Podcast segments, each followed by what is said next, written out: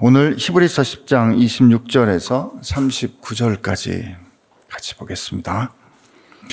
우리가 진리를 아는 지식을 받은 후 짐짓 죄를 범한 즉 다시 속죄하는 제사가 없고 오직 무서운 마음으로 심판을 기다리는 것과 대적하는 자를 태울 맹렬한 불만 있으리라. 모세의 법을 패한 자도 두세 증인으로 말미암아 불쌍히 여김을 받지 못하고 죽었거늘 하물며 하나님의 아들을 짓밟고 자기를 거룩하게 한 언약의 피를 부정한 것으로 여기고 은혜의 성령을 욕되게 하는 자가 당연히 받을 형벌은 얼마나 무겁겠느냐 너희는 생각하라. 원수 갚는 것이 내게 있으니 내가 갚으리라 하시고 또 다시 주께서 그의 백성을 심판하리라 말씀하신 것을 우리가 아노니 살아계신 하나님의 손에 빠져 들어가는 것이 무서울진저 전날에 너희가 빛을 받은 후에 고난의 큰 싸움을 견디어낸 것을 생각하라. 혹은 비방과 환란으로서 사람에게 구경거리가 되고 혹은 이런 형편에 있는 자들과 사귀는 자가 되었으니 너희가 갇힌 자를 동정하고 너희 소유를 빼앗기는 것도 기쁘게 당한 것은 더 낫고 영구한 소유가 있는 줄 알미라. 그러므로 너희 담대함을 버리지 말라. 이것이 큰 상을 얻게 하느니라. 너희에게 인내가 필요함은 너희가 하나님의 뜻을 행한 후에 약속하신 것을 받기 위함이라. 잠시 잠깐 후면 오시리가 오시리니 지체하지 아니하시리라. 나의 의는 믿음으로 말미암아 살리라. 또한 뒤로 물러가면 내 마음이 그를 기뻐하지 아니하리라 하셨느니라. 우리는 뒤로 물러가 멸망하는 자가 아니요 오직 영혼을 구원함에 이르는 믿음을 가진 자니라. 아멘. 우리가 히브리서 10장을 쫓아오면서 예수께서 시대를 새로운 시대를 여셨다. 정해진 장소에 정해진 때에 하나님이 택하신 사람들만 들어갈 수 있었던 그 지성소가 이제는 그 휘친이 휘장 대신 그리고 그 육체를 통하여 하나님께 나아가는 길을 여신 예수님을 통하여 우리는 새 언약의 시대를 살게 되었다. 그리고 그 새 언약의 시대에는 하나님께서 그 말씀, 하나님과 새 언약의 현실을 기억하게 하는 그 말씀을 우리 마음과 생각에 두셨기 때문에 우리는 그 길 되신 예수 그리스도를 통하여 하나님 앞에 담대함으로 날마다 나아갈 수 있다. 그러므로 하나님께 가까이 나아가자. 하나님께 가까이 나아가는 건 뭐라 그랬어요? 하나님이 우리에게 주신 그 말씀을 따라 순종하는 착한 행실과 그리고 하나님께서 기뻐하시는 사, 사랑, 이 사랑과 선행을 어떻게 격려하는가 하는 것을 우리가 생각하고 그 사랑과 참 믿음으로 하나님 앞에 우리는 날마다 나아갈 수 있다. 그 시대를 지금 우리가 살고 있다. 이렇게 얘기한 거죠. 그런데 오늘 그 시대를 사는 우리에게 동시에 히브리서 기자는 두려운 현실을 또한 우리에게 말해줍니다. 우리가 진리를 아는 지식을 받은 후 지금 이 새로운 시대가 되었음에도 불구하고 짐짓 죄를 범한 즉 이 말은 짐짓이란 말은 의도를 가지고 죄를 범한 즉 이런 뜻이에요. 의도를 가지고 거스른 즉 이런 뜻입니다. 의도를 가지고 예수를 그리스도로 인정하지 아니한 즉 의도를 가지고 그리스도께서 우리를 구원하시는 구세주 되신 바를 인정하지 아니한 즉 그 다음에 뭐, 뭐라고요? 다시 속죄하는 제사가 없고 무슨 뜻이에요? 우리 말씀을 통하여 확인하지 않았습니까? 모든 아버지 앞에로 갈 수, 가는 자는 오직 예수 그리스도를 통하여 갈 수 있다. 그 말은 구약시대에 하나님께서 허락하셨던 모든 제사가 그 제사로서의 효력을 갖게 되는 근거는 예수님께서 단번에 모든 사람을 위하여 드린 그 예수님의 제사에 근거한다 그랬잖아요. 그 예수님께서 죽기까지 십자가에 죽으심으로 당신을 내어드리신 그 순종의 제사는 예수님이 하나님께서 우리를 구원하기 위하여 보내신 그리스도이신 것을 드러내는 증거이란 말이죠. 그러므로 예수님께서 우리의 구세주이시다라는 것을 인정하지 않는 것은 그 구약의 모든 제사를 유효하게 하는 그 단번에 드리는 영원한 제사를 부인하는 거기 때문에 무시하는 거기 때문에 다시 속죄하는 제사가 불가능한 겁니다. 예수를 그리스도로 인정하지 않으면서 하나님 앞에 나아가서 아무리 제사를 들어봐야 그 형식과 그 정하신 방법에 따라 제사를 드려봐야 무효인 거죠.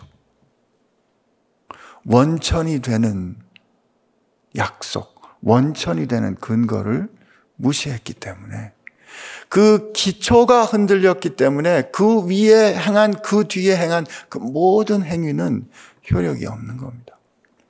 그러므로 예수를 그리스도로 인정하지 않는 거스르는 죄악을 범하는 사람에게는 다시 속죄하는 제사가 있을 수 없고 다만 오직 무서운 마음으로 심판을 기다리는 것과 대적하는 자를 타올 맹렬한 불만 있을 뿐이다.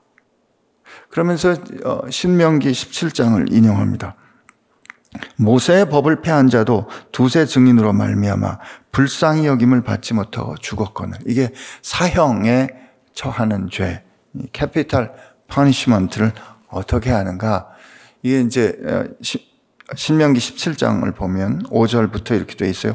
너는 그 악을 행한 남자나 여자를 네 성문으로 끌어내고 그 남자나 여자를 돌로 쳐 죽이되 이제 영원히 형벌을 내리는 거죠. 죽일 자를 두, 세, 두 사람이나 세 사람의 증언으로 죽일 것이요. 한 사람의 증언으로는 죽이지 말 것이며 이런 자를 죽이기 위하여는 증인이 먼저 그에게 손을 댄 후에 묻 사람 묻 백성이 손을 댈지니라 너는 이와 같이 하여 너희 중에서 악을 제할지니라. 그러니까 이 사람의 생명을 제하는 그런 그 중한 죄에 대해서 내가 확실히 증언한다 하는 뜻으로 이제 먼저 손을 대는 거죠. 그러니까 두세 사람의 증인으로 말미암아 이렇게 벌을 받는데 그러면 너희가 예수를 거스르는 예수를 그리스도로 인정하지 않는 그 죄는 어떤 뜻인가? 이어서 이렇게 말해 줍니다.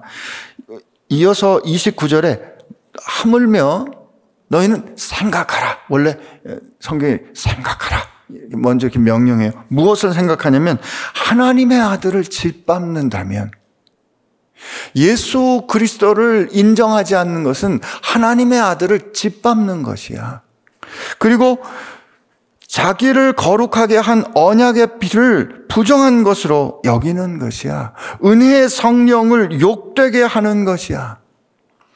하나님의 아들을 짓밟고 그가 우리를 위하여 피, 흘리신 피를 가치 없는 것으로 만들고 그리고 그 일을 증언하시는 은혜의 성령을 근심하게 하는 죄악을 범했으니 하나님의 아들 성령님을 그가 받을 심판의 증인과 그리고 그 예수의 피를 증거로 삼는 것이니 얼마나 두려운 심판이 기다리고 있겠는가 하는 것입니다.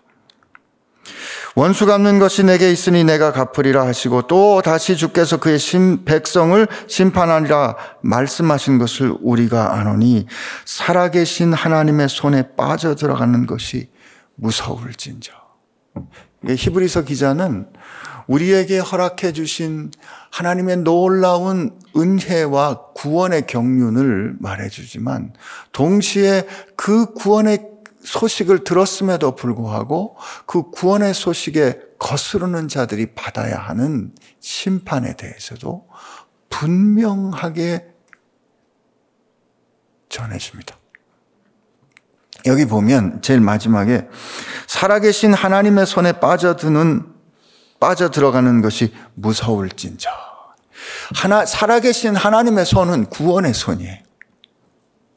그러나 하나님께서 구원에 의로우신 오른손을 드신다는 것은 그의 부르심에 순종하여 그의 은혜에 의지하는 자들은 구원을 얻는 거지만 그의 은혜에 의지하지 않는 자는 그 하나님의 손은 심판하시는 손이 되는 겁니다.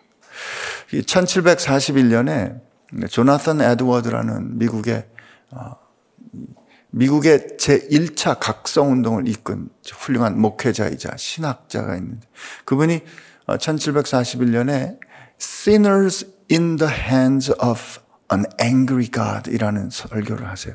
진노하시는 하나님의 손에 있는 죄인들 이란 설교인데요. 회개하지 않는 이에 받을 심판에 대해서 아주 놀라운 어, 선포를 하게 됩니다. 그 설교 이후에 어, 대각성 운동이 아주 그냥 불일 듯 일어나게 되죠.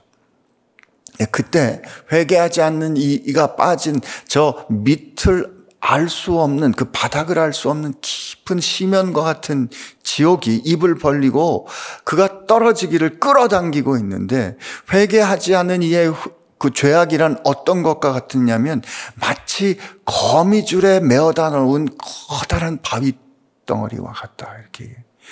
거미줄이 얼마나 그게 힘이 있으면 힘이 있겠어요. 그 정말 견딜 수 없는 그 거미줄에 간당간당 달려 있는 그 덩어리, 그 무거운 덩어리, 이게 회개하지 않는 이의 죄악이라는 거죠. 이 토설치 아니하는 죄악을 가지는 두려움에 대해서 그가 그렇게 선포합니다. 우리가 하나님 앞에서 우리가 이 저 범죄하지 않는다는 거 아니에요. 그러나 우리가 죄를 범합니다. 그러나 죄를 범할 때 죄를 범한 우리 자신에 대한 그 하나님 앞에 대한 내가 나를 위하여 행하신 예수 그리스도의 그 보혈의 피와 그 나를 향하신 하나님의 행하신 앞에 내가 실패한 것에 대한 아픔과 깨어짐 이게 우리 가운데 합당하게 있어야 돼요. 근데 우리 어, 교회가 요즘 우리 교회 문제는 뭐냐면 죄를 너무 가볍게 여기는 거예요. 영접 기도 할 때 보면 저를 따라하십시오. 하나님 나는 죄인입니다. 하나님 나는 죄인입니다. 하나님 나를 용서해 주십시오. 하나님 나를 용서해 주십시오. 그러니 하나님 감사합니다. 그러니 하나님 나를 감사합니다. 예, 당신은 이제 회개하였으니 당신은 주님의 자녀가 되었습니다 하는 그것이 그 고백하는 이에게조차 너무 경박스러운 거죠.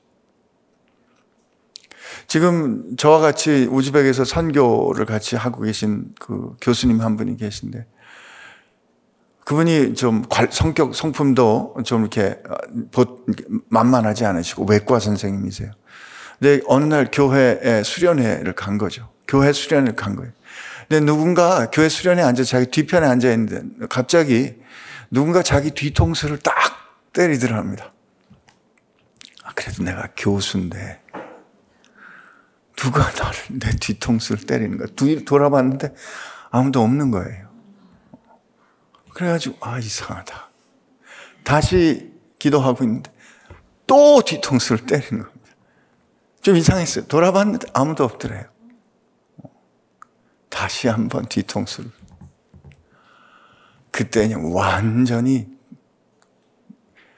하나님 앞에서 내가 얼마나 교만했는가 하는 것을 어, 고백하는 그런 기회를 가지게 됐다는 거죠. 어, 조나단 에드워드가 이 미국의 대각성 운동을 이끌었다 그러면 우리가 1900년 초기에 어, 한국의 평양 대부흥 운동이 일어났었습니다. 그 평양 대부흥 운동의 촉발이 된 게 원산에 있었던 선교사들이 모인 기도 모임이었는데 그 원산 1903년에 선교사들이 이제 기도 모임을 하다가 이게 좀 뜨거워졌어요. 그래서 공개적으로 기도 모임을 합시다. 그리고서 캐나다에서 오신 로버트 하디 선교사님한테 말씀을 전해달라고 그랬어요. 근데 로버트 하디 선교사님은 토론토 의과대학을 나온 분이고 명문대학인데 의과대학을 나온 분이 의사예요. 저도 의과대학 나고 의사인데. 근데 이분이 어, 어, 말씀을 준비하다가 자기 마음 가운데 있는 토설치 않은 죄악을 깨달았어요. 나는 명문대학을 나왔고, 나는 의사고, 나는 백인이고, 그리고 한국 사람들은 열등하고, 하는 백인 우월주의와 인종차별의 생각과 그리고 내가 이런 정도인데 하는 그 교만한 생각이 있음을 깨닫고 그가 말씀을 준비하다가 하나님 앞에서 이제 토설한, 토설지 않은 그 죄악을 하나님 앞에서 고백하게 되고 여러 선교사들 앞에서 자기의 교만한 죄를 고백했는데 그 교만한 죄를 고백하는 이후로 그 매, 마르고 목마르고 아무리 섬겨봐도 기쁨도 감사도 감격도 없던 그의 삶에 변화가 일어납니다. 그리고 그 일로 그 선교사들의 부흥과 회개 운동이 일어나고 그게 1907년에 평양에서 길선주 장로가 그 당시에 이미 유명한 장로였지만 그가 내 친구 장로가 어, 세상을 떠나면서 내게 재산을 잘 관리해 달라고 부탁했는데 내가 그 친구의 장로 중에 내가 미국 달러로 100달러를 훔쳤습니다. 그 당시에 미국 달러 100달러면 이 100개 1불이 한 달 월급이었기 때문에 엄청난 돈을 훔쳤습니다. 라고 그 유명하고 존경받는 장로가 토설하면서 내가 죄인입니다. 라는 그 고백이 일어났을 때 그 교회 가운데 엄청난 회개의 물결과 더불어서 부흥이 시작됐거든요. 오늘 우리의 문제는 우리 안에 감추어져 있는 죄악. 우리가 진리의 빛을 맛보았음에도 불구하고 토설치 아니하고 의도를 가지고 반복해서 짓는 죄악이 가지는 두려움에 대해 가볍게 여기는 게 아닌가. 마치 주님은 용서 전문가로 여기는 그런 태도가 있는 게 아닌가. 저는 오늘 우리 히브리서 기자가 그 부분을 우리에게 아주 두렵고 분명하게 가르쳐 준다 믿습니다. 생각하라. 진노하시는 하나님의 손에 있는 죄인의 두려움 결과를 생각하라. 우리가 가르쳐 줍니다. 그러면서 우리에게 또 당부하기를 32절에 생각하라가 또 여기 나오는데 여기는 기억하라 합니다. 기억하라. 뭘 기억해요? 전날에 너희가 빛을 받은 후에 고난의 큰 싸움을 견딘 것을 기억하라. 우선 뭐예요? 빛을 받으면 고난이 온다. 한번 따라 합시다. 빛을 받으면 고난이 온다. 피할 수 없다. 인정하자. 예, 음, 맞아요. 근데 그 고난이, 고난의 큰 싸움이 어떤 거였냐면, 혹은 비방과 환란을 당합니다. 비방과 환란을 당함으로 사람들에게 구경거리가 돼요. 내가 꼭 이렇게까지 돼야 하나 하는 생각이 들 수 있어요. 혹은 그런 형편에 있는 사람과 같은 형편으로 사귀는 사람이 되어 너희가 갇힌 자를 동정하고 너희 소유를 빼앗기는 것도 기쁘게 당한 것은 여러분 그렇습니까? 너희 소유를 빼앗긴 것을 기쁘게 당하셨어요? 기쁘지 않죠. 예, 기쁘지 않아요. 어떤 게 있어야 이게 견딜 수 있어요? 이, 이 기쁘게 당한 것은 사실 여기 보면 영구 더 낮고 영구한 소유가 있는 줄 알기 때문이다.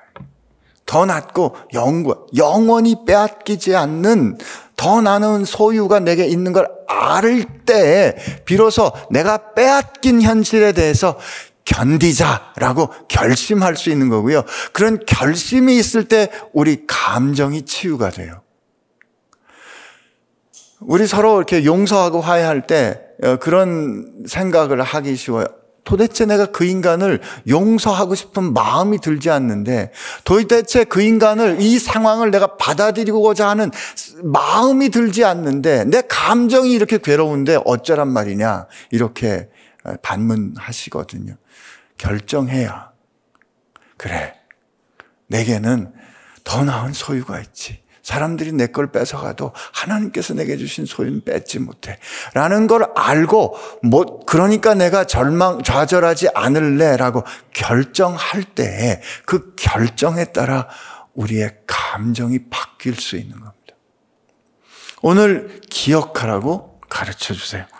그러면서 그러므로 너희 담대함을 버리지 말라. 우리 확, 이 담대함이란 confidence예요. 확 신을 버리지 말라. 이것이 너에게 상이 될 것이다. 그리고 너희가 인내가 필요함은 너희가 하나님의 뜻을 행하는 위해 약속하신 것을 받기 위함이라. 보세요. 하나님께서 우리에게 약속을 주세요. 근데 약속을 준 것을 약속을 약속을 주신 하나님을 믿는 사람은 약속을 줬다는 말은 오늘 그 약속한 바가 아직 내 안에 있지 않다는 뜻이에요.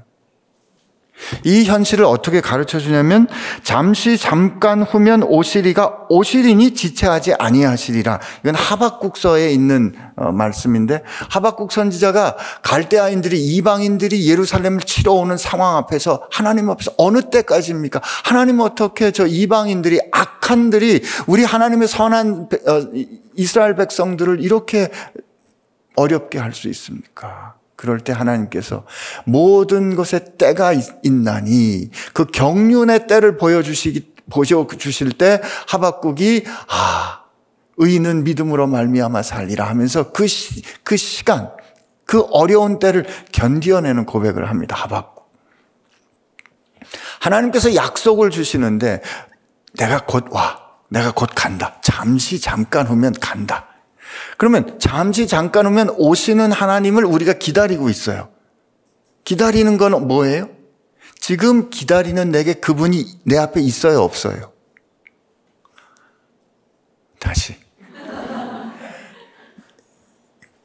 우리 집에 어, 어, 뭐 부모님이 신기야 아빠가 곧 간다 어, 기다려 어, 문 잘 잠그고 기다려 그러면 문 잘 잠그고 기다리는 나는 지금 내게 오시는 아버지가 있죠. 그러나 지금 내 눈앞에 그 문을 잠근 집에 아빠가 있어요, 없어요?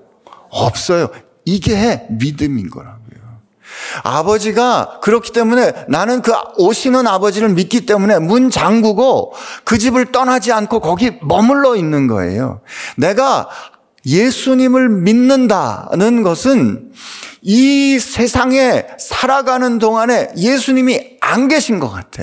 이 어그러지고 거스르는 세대는 우리를 향해서 준, 야, 주님이 있다면서 하나님이 있다면서 하나님이 있다면 어떻게 이럴 수가 있어? 하나님이 있다면 내 인생이 뭘 그래? 너 진짜 하나님의 축복 받은 사람 맞아? 너 약속 받았다면서 네 인생의 꼴을 봐. 나는 못 믿겠다야. 라고 우리를 조롱하고 우리를 비방하고 우리를 흔들 때 우리가 그 약속을 주신 분을 믿는다면 우리는 그 약속하신 이가 내게 주신 그 말씀 안에 머물러 있는 거예요.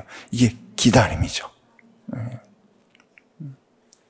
그래서 로마서에 로마서 5장에 이 말씀 읽고 우리 정리합시다. 로마서 5장에 그러므로 그러므로 우리가 믿음으로 말미암아 의롭다 하심을 받았으니 우리 주 예수 그리스도로 말미암아 하나님과 화평을 누리자. 하나님과 샬롬을 누리자. 언제나 하나님과 함께 하자.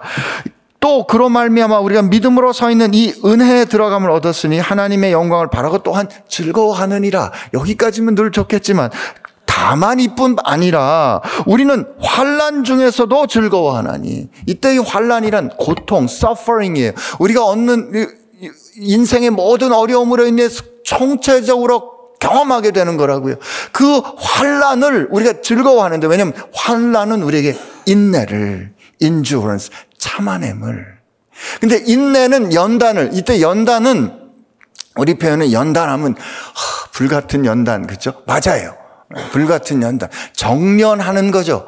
불순물이 태워지도록 우리를 연단하는데 이거는 원래 어, 이 헬라 말은 증명하다, 조사하다 이런 뜻이에요. 그러니까 우리가 환란을 겪어갈 때 인내함으로 말미암아 인내는 우리가 갖고 있는 믿음이 어떠한가 나는 어떤 사람인가를 불같은 시험을 겪어가는 가운데 증명해 준다고요. 그래서 이 연단에 대한 영어 성경 번역은 proven character입니다. 증명된 성품, 증명된 어떠함, 그리고 그 증명된 어떠함은 소망을 이루는 줄 안다는 거죠. 나는 저와 여러분이 그러므로 믿음을 가진 사람들 되기를 축복합니다. 믿음을 가진 사람들은 뭐로 증명이 된다? 이 거스르고 어그러지는 세대에서 흠없는 빛의 자녀로 드러나는데 흠없는 빛의 자녀는 고통과 어려움을 겪을 수밖에 없고 그러나 그 고통과 어려움 가운데도 믿음으로 인내를 보인다. 그 인내하심. 오늘 어, 처음 우리 저 예배 시작하면서 어, 고난의 본을 보이신 예수님, 그 예수님을 오늘 하루 또 깊이 생각하면서 혹시 아직 약속을 받았으나 약속이 현실로 이루어지 않은 것을 살아가야 하는 여러분들이 오늘 우리 삶에 있다 그러면 아, 내가 기다려야 한다는 것은 내게 믿음이 있다는 거고 그 믿음은 나로 하여금 내가 어떤 사람인 것을 보여주는 증거가 되겠지. 내 신앙 고백이 되겠지. 이렇게 생각하시는 여러분 되기를 바랍니다.